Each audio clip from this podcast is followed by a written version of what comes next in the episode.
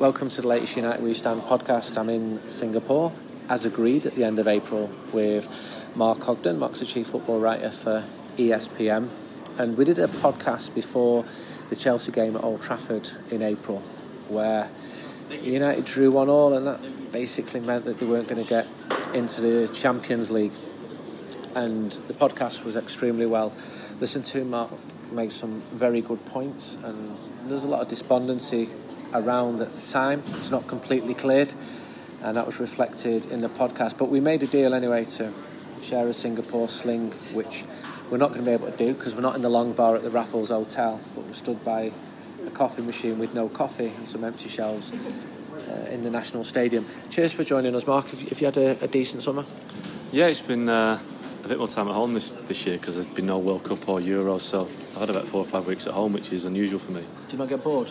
Yeah, I do get bored. Yeah, and, and even my wife has, you know, has noticed that I get bored and restless, but it makes a change to be able to eat properly. You've got to bed at the right times, and not, you know, you mentioned the food. It, it, basically, it's just crackers and hot noodles with cold water. It's a bit weird this place, but uh, yeah. Um, yeah, I feel healthy for once going into the start of a new we, season. We can't moan about what we do for a living because no. we're, we're, incredibly fortunate to get paid to travel to these places. But and there'll be there'll be absolutely no sympathy here, but it knackers you out. After I last spoke to you, I flew straight to Mexico, and I was absolutely goosed for like a week later. But we're going to people are just going to be like, "Shut up." The, the violins are playing here, but you know, it's true. I mean, the fans listening to this would give the right arm, and so would I if I wasn't doing this job. And I'm not complaining about it, but it is it is a, a bit of a slog, and uh, you know sometimes it's hard to, to eat properly.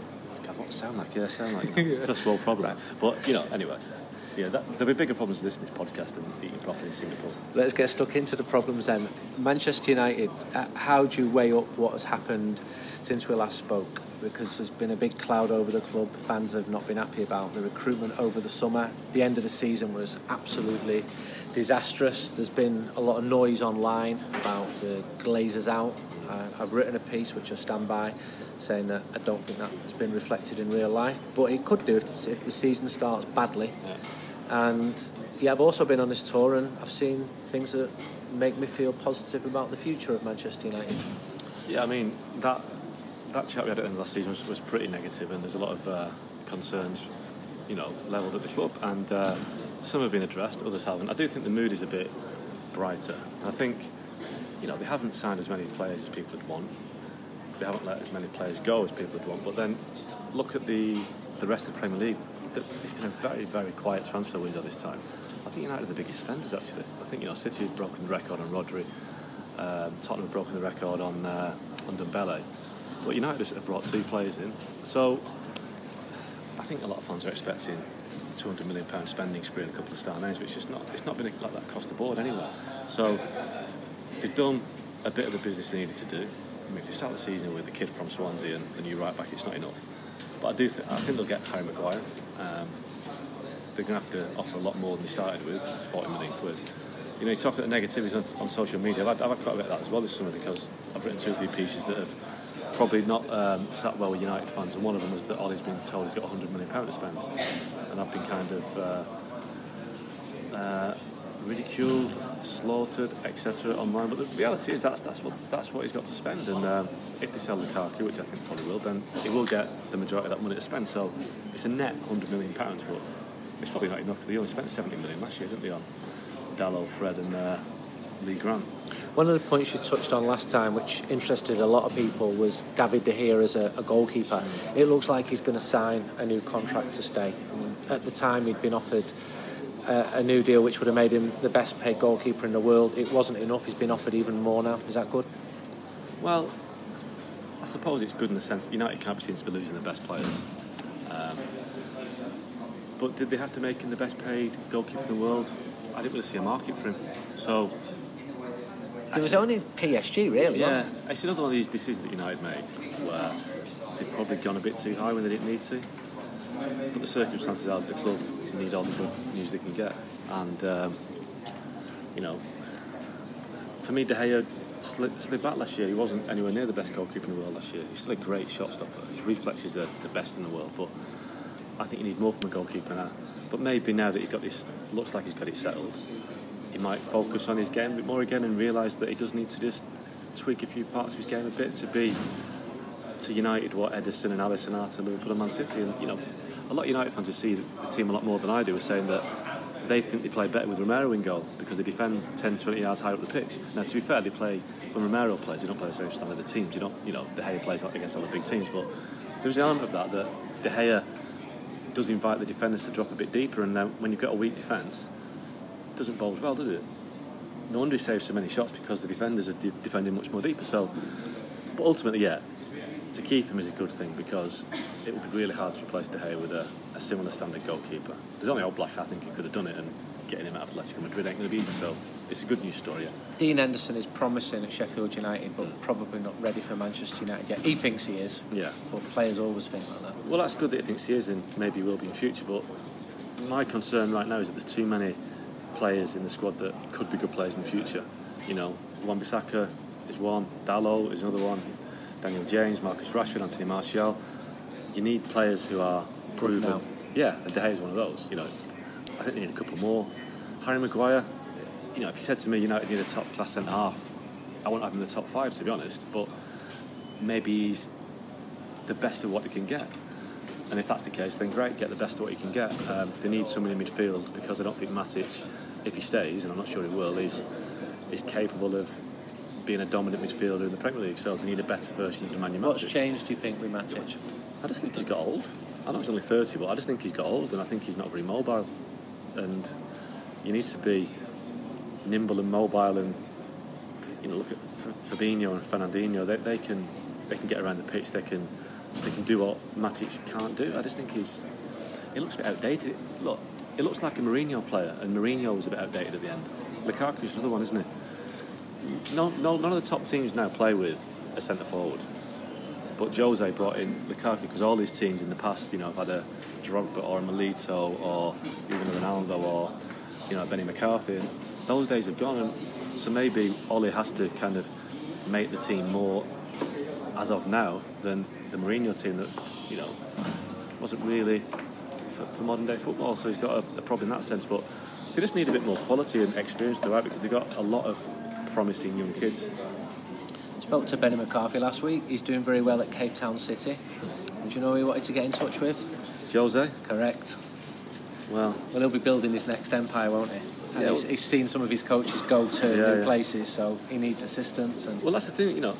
Jose's players, I guess, what pre Real Madrid have all been immensely loyal to him. Benny, Benny loves him. Yeah, and a lot always of- has done. A lot of the Chelsea players do, the Porto players. He went to Real Madrid. It kind of affected him, and I think United kind of bore the brunt of that towards the end. They, they suffered for it really. The, the kind of this disgruntled man that he became. Tuanzebe is one we didn't mention. Yeah. He's from quite close to your neck of the woods. He spent most of his life in, in Rochdale. Yeah. I thought he played well against Tottenham. Mm-hmm. He's one where, do I know he's going to be a regular centre half next season for Man United? I can't answer that question. He's got potential, but is he good to play, good enough to play for Manchester United? Well, I uh, I saw him play against Inter on uh, on Saturday in Singapore, and I've seen enough of these pre-season games over the years to know that you can't judge a player. If, if you just to play on pre-season, Macheda will still be at United. I mean, he isn't obviously, but um, And Jordi Cruyff would have been made captain. exactly, yeah. Um, I think Tuanzebe has got potential. He's a, he's, a, he's a big, strong lad. He's apparently, you know, I know people who, who knew him when he was a kid in Rochdale, and he's he's got a really good family background. He's a bright kid, and I think you need that sort of player that if they're bright kids, then they'll, they'll take on tactical detail a bit more readily than others. And I think United aren't exactly blessed with central defensive talent, are they?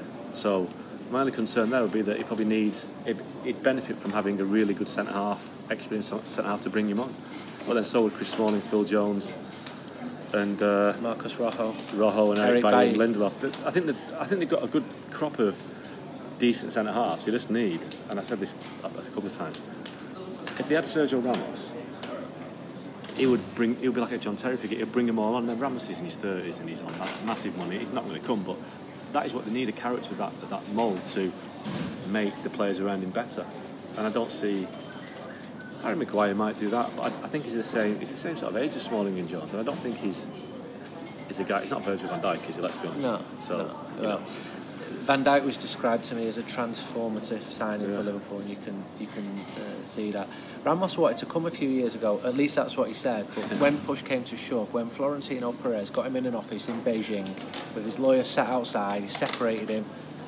Ramos went into that room thinking he's going to Man United, and he came out of it with a new Real Madrid contract. He bottled it. Yeah, there were a few of those at that time, weren't there? I think under under Van Gaal, Moyes, Yeah. and Fabregas, Ramos, Yeah. and a couple of others that Yeah. people thought were going to come. But uh, you know, Ramos for me, it's, that, is, that is what United need. He's not a guy in his prime, but people talk about leaders. I think it's more about characters. And I look, I look at the squad, and I don't see many characters. You know, when I, I saw a lot of Liverpool last season, for right or wrong, they've got a lot of characters on that pitch. You know, Van Dijk, Milner, Salah, uh, Henderson's a character. Andy Robertson's a character. They, they just got players that you know that if you're in a dressing room you could turn to. I just look at the United dressing room and I think there's a lot of players who are looking around for somebody of that ilk to just to raise them a level. I, I don't ability-wise, I don't think that, that bad. I just think there's a, there's a lack of characters and men, to use a Graham Souness word, you know, just, just real men. We've got some questions from United We Stand readers. Uh, is Pogba expanding? Here's the first one. Expanding in what Uh, sense? Well, I think he means his weight. He does look a little bit heavier than normal on this tour, but I think the one thing about players, they're not fat. If, if it's anything, they put a bit of bulk on, a bit of muscle, and, and you can't also underestimate the effect of a new kit. Some of these muscle fit kits these days make them look a lot bigger than they are, and I think, uh, you know, I don't think Pogba has any fat on him whatsoever. If, if he's no, he's not expanding. Um, Lukaku might be expanding, but I think again, it, he just spends a bit too much time. You know, in the weights, he's, he's not fat Lukaku. I think that, that's that's an unfair criticism label. That I just think he's the wrong shape for the player that he is. has the pub, has the PR improved with journos? Uh, asks Paul Taylor. Did United realise it was so bad last year compared to Liverpool, and how much of this was down to Mourinho? Um, have they improved? I still think United have got some way to go. Um, you know, we're in Singapore, we'll be with Tottenham. Tottenham are a really good club to deal with. You know, I, I landed on Wednesday and they gave me an exclusive sit down with Hugo Lloris on the Thursday. Um, I've just gone up to Tottenham, introduced myself, and said I'd like to speak to one of our players, and they basically said, "Which one do you want?" I'm Yeah. going to get the Player of the Year after the game. yeah, well, last, last year I did Liverpool in America. They gave me Jurgen Klopp. They gave me Daniel Sturridge, who never does anything. So, not anything about United this time, and neither has Rob, Rob Dawson, who covers United on a daily basis for us. And I think a lot of fans will say, good, serves you right. But um, I just think United just need to be more relaxed about it. I know people are trying to be. I just think, you know, I can understand it 10 years ago when Fergus was in charge and uh, they had a team of superstars and they didn't want to be bothered with media stuff. But they haven't got a team of superstars now. They've got a team of players who probably need to have their, um, I'm not using the word brand, their reputation enhanced a bit and you know their personality come out a bit. We don't we don't know enough the, about these players because you just speak to them for three or four minutes in the mix zone and say nothing and give you bland platitudes. You know, of the players that are in the squad, there's only like Juan Mata. You know, you know much about him because he'll speak about it. I think when players speak to the media, it kind of gives them the opportunity to grow as a person. You know, just to trust people a bit more. And I don't know. I I just think United need to loosen up a bit. How does the mood of the players and the staff on this tour compare to the shambles of last year? Well, Asks El Veterano. I'll pass it on back onto you in a minute because you, you've been in Perth and I've just come out of Singapore. But I was in America last year and the mood was horrific because of Jose and you know for a variety of reasons. And I've been in Singapore for two or three days and the mood is a lot better. It's I think there's a, there's a, an element to that that I think the players in the club got bored with America. I think they've been there three or four years on the bounce and it just got a little bit samey and they just got too used to being in LA, LA at UCLA. And I think coming to the Far East and to Singapore, I think the players have enjoyed being treated like the Beatles. You know, fans screaming at them, and the, the popularity over here is massive. And it, there's a huge difference between the US and the Far East. And they're growing in the, you know, football's growing in the US. Don't get me wrong, but in the Far East, it's just it's such a happier place for football. There's no cynicism over here. The fans just love seeing any player. I mean, they're even asking for selfies with journalists, which is just ridiculous. That, if that was in the UK, they'd be looking to punch us rather than have selfies. And it's just a, a friendlier. They're so they're so happy to see Man United. I think that's rubbed off on the squad. It's like, oh yeah, we're popular, you know. Although I do know they don't like the uh, intensity. I remember, I think Edwin van der Sar said once that he couldn't go shopping in Kuala Lumpur because he was six foot ten and noticeable. But I just think it's, it's nice to be over here to to be killed by love rather than something else. In answer to it, I think the mood is definitely better than a year ago. I think the players are fitter, they're enjoying training. I think it's a fragile confidence because of the way last season finished, and they know that they're getting pelters from fans. Uh, I think that if the season started well, then great. but if they were to lose the first very tough matches against Chelsea and Wolves, then that confidence would be shattered. But people want Ole Gunnar to do well. Will he do well? He doesn't even know at this moment if Paul Pogba is going to be here for when the season starts. And they're struggling to get players, they're struggling to sell players, but I've been encouraged by what I've seen off this tour. They've won all three matches. They've not conceded any goals. But it's, not about that, as you said earlier. But but that helps. It helps with confidence. And fr- from the analysis side, the, all the readings and that, uh, that coming back are better. I'm seeing Rashford looking sharper because he looked so pissed off at the end of last season. Glimpses of Martial. Bissaka looks really really good. And so positives, but I'm well aware that is against against a backdrop of negativity because Manchester United shouldn't be finishing uh, sixth. No. More questions for you now. Uh, can you expand on your 100 million budget report? Well, you did that. You did that already at the start. Do you think United need to make a statement to all the super agents and sharks in football by keeping Pogba? Is the next question. Um, the only reason you should keep Paul Pogba is if you think it benefits the team and if it's the right thing to do. It doesn't really matter if, if it makes a statement to agents because ultimately they're going to need agents in the future because there will be there will be a time when United are competitive again and they'll be in the market for the best players and that best player will have an agent. So the Pogba decision should be purely about is he the right player to have in the dressing room and if he is then keep him if he isn't then sell him nothing to do with who his agent is. Heaven Knows Too asks, it seems looking in from the outside that United have been been played big time by the big players in the football industry. Do you agree? Question for both of you. The big players, what in players players I think uh, players and their agents. Um, yeah, they probably have in recent years, um, but I don't think many clubs have them. I think, you know, Man City did, were played terribly in the first few years of Abu Dhabi, you know, and they, they kind of readily accepted that was a price they had to pay to get to a certain level. I think they're in a position of strength where they don't need to be played. When United was strong under Fergie, they didn't need to be played either. It's just a, it's a reality of where they are at the moment. When you're a club that is finishing sixth or seventh, you're vulnerable to be played because you're a bit desperate. You can't attract players that you want to attract because you're sixth or seventh. So if you just want to take a moral stance and not get involved with these people, then you're not going to get the players, unfortunately. That's the real world we live in. Where can you see United finishing this year? Is the gap too much between Liverpool and City and United? Well, yeah, I mean, they're not going to finish top two. I think the top two will probably be City and Liverpool. Don't know which order. I don't think anyone actually cares which order, as long as it's bad either way for United fan. Um, I think If you had to say one of the two, I think City, I think City win the league, and I'll tell you why. Because I think last season I, I was um, Liverpool, Tottenham v Liverpool in August at Wembley. Liverpool won, I think two one.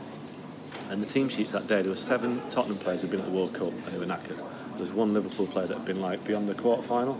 I just think Liverpool last year benefited massively from having a squad of players that weren't overly worked at the World Cup. Austin didn't even go, Van Dijk didn't go, Ronaldo didn't go, Milner didn't go.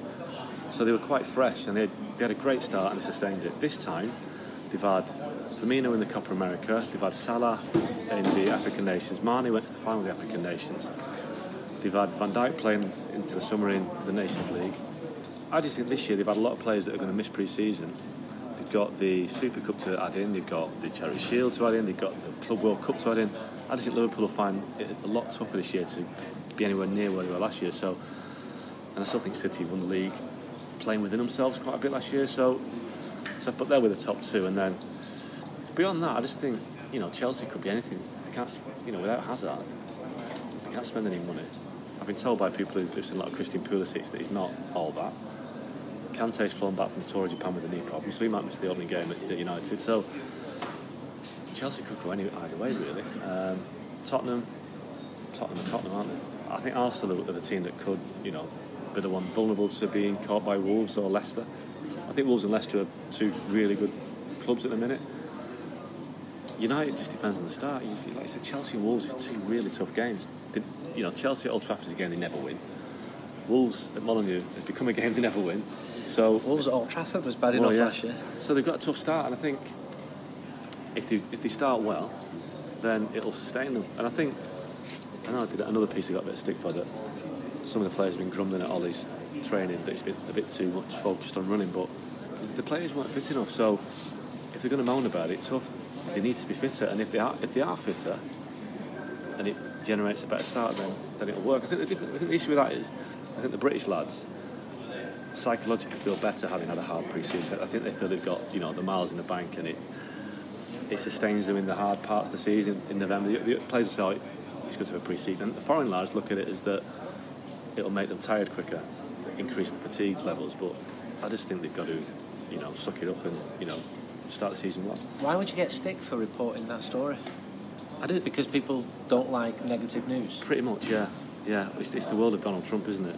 It's, I found it bizarre on, on social media that people, there are a large body of people who just want their prejudices reinforcing. and if you yeah. go against that, yeah, it's um, it's a bit weird. Yeah, I- I've really noticed this summer. I, I do think it is like you know, without getting too too deep, it's the, it's the way the world has come. You know, the Donald Trumpification of things, whereby you're either with us or against us, and there's no middle ground. And uh, if you write negative stuff, you're against us. I'm just writing what we're told. You know, if if the sun was shining on Old Trafford every day and everyone loved everything, I'd, it would be a story. But I wouldn't be writing a stuff. journalist's job is to tell the truth. Loyalty to your readers, isn't it? And Yeah, so but- some people just want to be told. Yeah, but there's a lot of the way the media's gone these days. A lot, a lot of club media that are media that are attached to clubs. Yeah. Only put the positive news out, and, and that's, that's it's not dangerous, but it's it's it's, it's self defeating. You, you have to give people the, the reality of it, and if stuff that I'm writing doesn't you know go down well with people, I'm sorry, but that's that's I'm just writing what I've been told by people who know what's happening. So. That's my job. That's your job. That's you know lads on the, on the tour. That's their job. So I'm sure fans would rather know what's really happening than what they want to happen. Isn't it? Maybe they don't. Maybe they don't. I, I think if you ask them, they'd say they would. But in reality, when you put stuff out there, which uh, I remember probably the best example for me in 2015, I did a, a piece on United's failing youth system, and my, my sources were absolutely impeccable. And I wrote it, and I went on the pre-season tour expecting a load of stick, and people from the club were coming up to me, making sure no one was looking, going, "That was spot on that." But fans, because you're giving them bad news, Yeah. just don't like it. Well, it's the truth. They think you're sticking the boot in, that you're anti, whatever. And it's not. It's not the case. It's um, stuck the boot in because A, it was true, and B, I wanted the club who I supported to become better. yeah, an element of that. The whole let's let's put a positive spin on things. And this is. I mean, maybe a bit harsh here, but the club have made a certainly the club website have made a big thing of that on tour. They scored seven goals. They've all been scored by academy products. Well, you can look at that two ways. You can look at that as saying that the academy system is producing loads of great players, or you can look at it as saying they're not buying any top quality players. So that's why the academy kids are playing because they haven't got any superstars.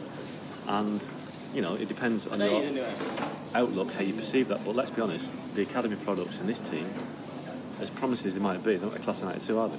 So maybe seven academy graduates scoring the goals is, is not as as great a thing as it should be. But a lot of people lap that up, saying, "Oh, look at look at it, it's Man United producing players again." I don't know. It depends what lens you put on it. If 10 games in, they've won eight, drawn one, and lost one, and the academy kids are doing well, Yeah. they're like, this is fantastic. But the mood changes so quickly, and football fans are incredibly fickle. Yeah, absolutely. And people uh, would say that Pogba has got no way back now, he wants to go, let him fucking go. But they will change their tune if he Yeah, stays. of course, yeah. Within two weeks, they'll change the tune. Yeah. I mean, I saw this from the other side of town with, with Carlos Tevez a few years ago when, you know, he, the whole Mancini thing, he refused to sit on the bench, then get him out of the club, came back, helped him win the league, so he's loved again. So uh, football fans will just love anybody that does well for them. Although I must admit, I thought it was quite funny at Liverpool when Suarez came back and we got all that shit in the semi-final. Fuck off Suarez and cheat, cheat, cheat. I kind of enjoyed that one. There's a lot of pantomime villains in football, isn't there? And uh, I think he, well, he's got he's got history and he showed that in that in that semi-final. Um, If Luis Suarez was available this summer at Barcelona, which he might be, should United go for him? yeah, Yes. yeah. I tell you why, because he's a brilliant number nine. Exactly. He's probably put a bit of weight on, but Yeah. you see, that will horrify a lot of United fans. Yeah, yeah. I- He's I- brilliant number nine. Yeah. I've watched him a hundred times since he left Liverpool in person, and he's a brilliant number nine. And he's an absolute bastard. Absolutely, which is what, again, is what this team needs: a bit of a bit of edge, a bit of nastiness, a bit of fight. You know, um, I know he might have got too far of the way at times, but this is going to this is going to cause a bit of a shitstorm, isn't it? Oh, you shouldn't be biting people on the on the back.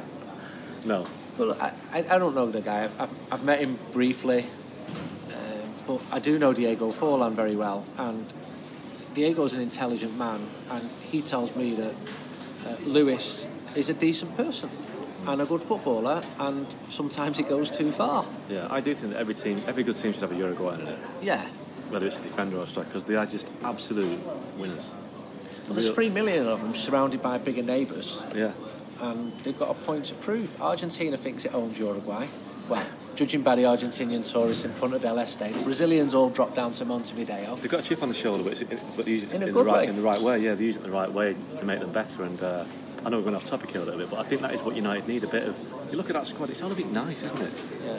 You know, if you had, if you had to say who's the biggest bastard in the Man United team, I don't know. Probably Marcos Rojo, and he never plays. No. You know, He's the most competitive one. Yeah, um, and I think you know you look at all United's great teams in the past, and they've always had a bit of a bastard. You know, Vidic, Cantona, Hughes, Keane. You know, you can go on, can't you? Who is it at the minute? They're all a bit nice.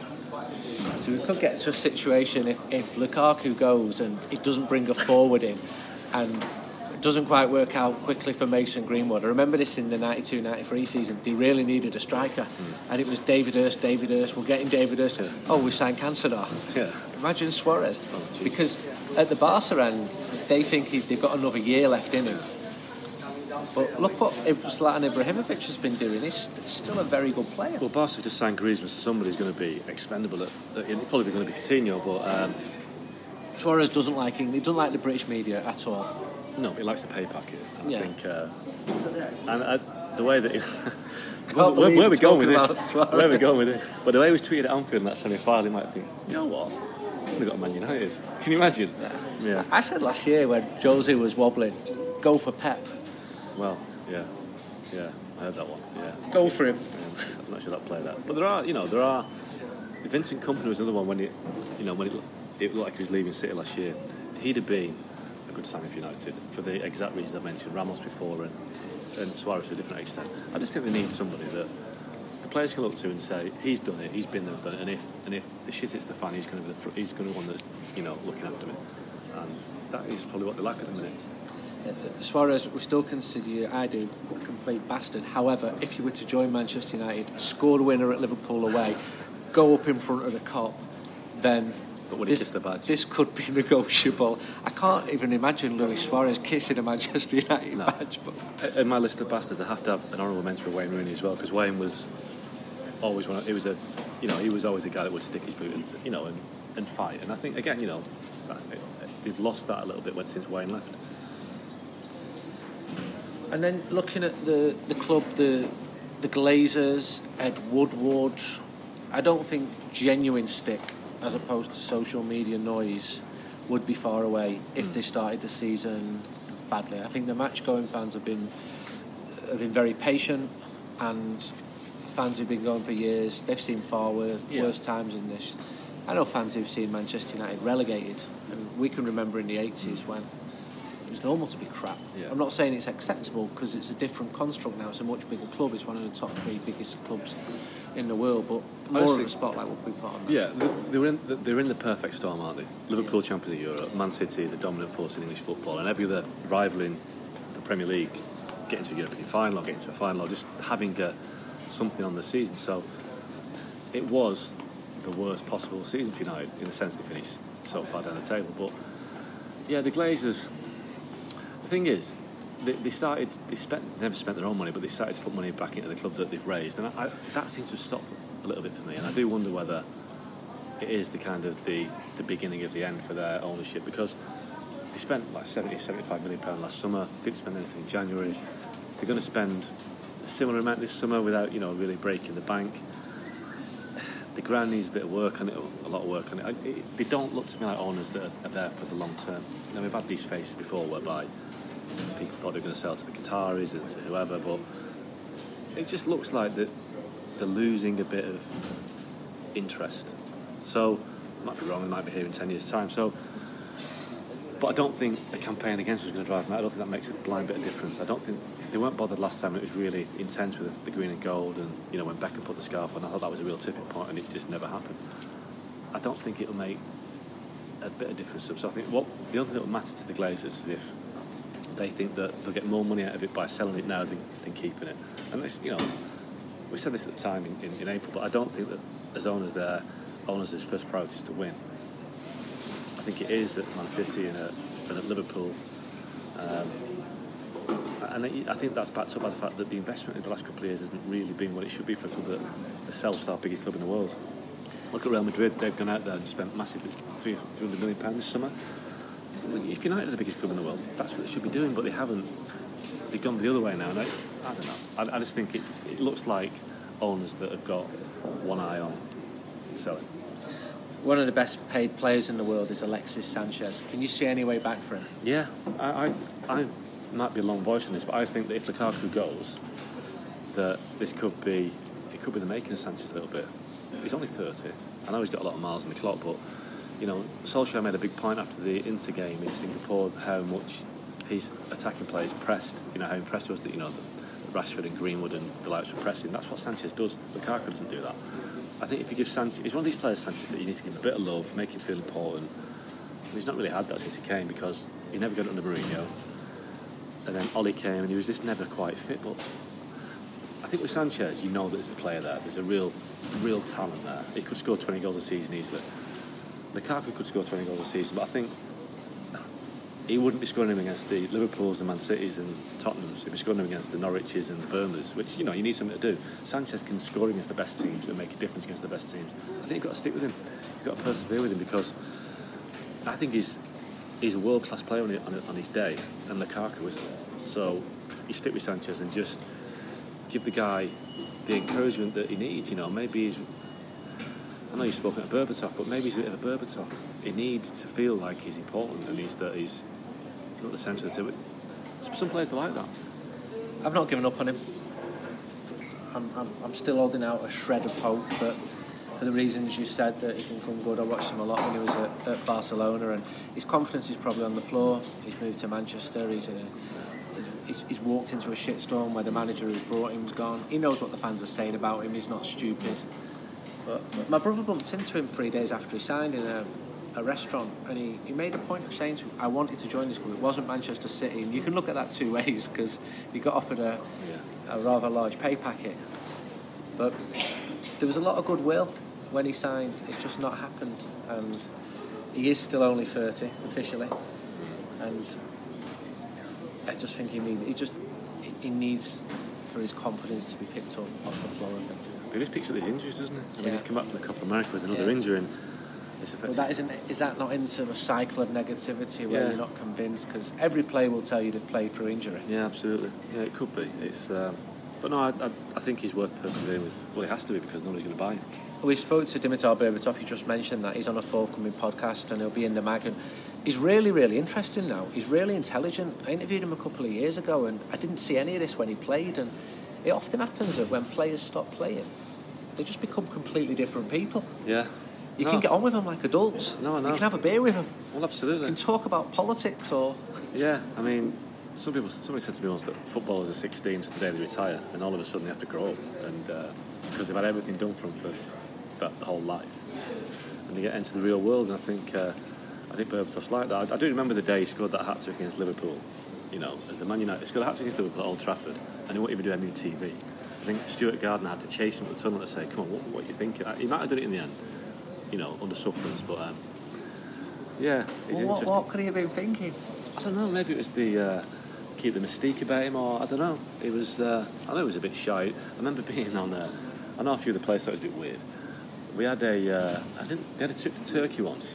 It might be Besiktas or something like that. But we flew with the team from Stansted of all places, weirdly. I think they played at Spurs already the night before, so we had to drive down to Stansted. So we're, the, we're in this, this kind of private terminal with the players. It was one of those where all the players are sat over there and all the press is sat miles away because you, you can't be seen to be mingling with the players. Certainly in the Fergie days, anyway. Yeah. So all the players are sat in the groups and all that, you know, they're having a laugh. And Berbatov, he's just stood on his own at the at the door, at the check-in door, waiting for the plane, stood, stood with his bag at his, his feet, facing the, the, runway, back to all the players, and it's like, what are you doing? You just look a bit weird, you know. He just, he just the, the, the ultimate loner. Yeah. Had no engagement what, or interaction with any of the players. But like I say, now he's come out and he's like Peter Ustinov. He's cool. Yeah, exactly. Yeah. He's interesting. Yeah. Well, he looks yeah. fantastic. I know he could probably still do a turn for United. Actually, if you were the old players, he could do that. Well, he's told David me. Beckham in that friendly as well. Jesus. He told me that he's not retired. How old is he? 38. So he's probably, you know, look at Zlatan, who's 37, maybe he's thinking he'd go to the MLS. I love watching this Zlatan thing, by the way. I, I, again, I got a bit of shit on Twitter. Probably my own fault, because I said that it's a pity United couldn't get another year out of him. And that was read as United got rid of him too early, because a couple of years ago I said that United should be held to ransom by Zlatan, which was the case. But it's a pity United couldn't get another year out of him, fitness-wise and what have you, because he's a brilliant personality, brilliant player. And again, we talk about Rooney and Zlatan left the same, pretty much the same summer. Two massive personalities left at the same time. And you know, Zlatan was, I was told he was great around the club, great with the young players, great with the staff, a real kind of leader in the sense that led by example. And he was the biggest star there. And people, you know, and he, he led by example. He'd always stop in the mix zone, speak to journalists. He'd always stop for TV. So when the main man's doing it, others kind of follow his lead, and you know, just to have him around the club would be good. But yeah, shame that he's gone. Actually, but he's, he's turning up in, in the US, isn't he? He is. Him and Rooney were the main men, and when they left, I think Paul Pogba took over the mantle as the main influence. Zlatan's injury was really serious. Yeah, yeah. He did well to come back from it, Yeah. but maybe he came back a little bit too quickly. I think he did, yeah. I love it when he talks to talk Brilliant. and then produces, and Well, that's the thing, isn't it? He's, uh, it's he- only football, isn't it? I know exactly, and you know, people think he's a bit of a knob, but he's he's not. He's, he, the thing with Zlatan is he's um, it's all for the, the show, isn't it? He gets it. So this season, you can be reading your stuff in ESPN. Have you got anything Yeah. exciting planned? Uh, I'm supposed to say yes at this point, aren't I? Uh, no, well, I'm still there because there's been a big drift to the Athletic, as uh, Yeah. people might be aware. But I'm, you know, uh, I'm still at ESPN, and uh, yeah, a good place to be. It's uh, exciting times in journalism, but um, I'm staying where I was. Thank you for your time. Always, mate. I would invite you back on because yours was the second most popular podcast of the year so far. Behind who? I can't even remember. I just remember looking at it the other day. Uh, PSG away. Oh, okay. PSG away was like smashed it Well, because positive rather than downbeat. yeah, Yeah. yeah. and It was. Uh, I think there was a bit of everything in that. We started with a Parisian taxi driver, basically planning who we wanted to get in the next round and where he was going to go to, and then it ends up. I just held it up in front of the United, and uh, it was just fucking brilliant. Well, I think this one's been a bit more upbeat than the last one. Yeah, it's been a bit, bit been a bit more upbeat. yeah. there's, there's light at the end of the tunnel. It could be a train coming the other end, but it, I think it's light at the end of the tunnel in, in some respects. Thanks for your time. Cheers, pal.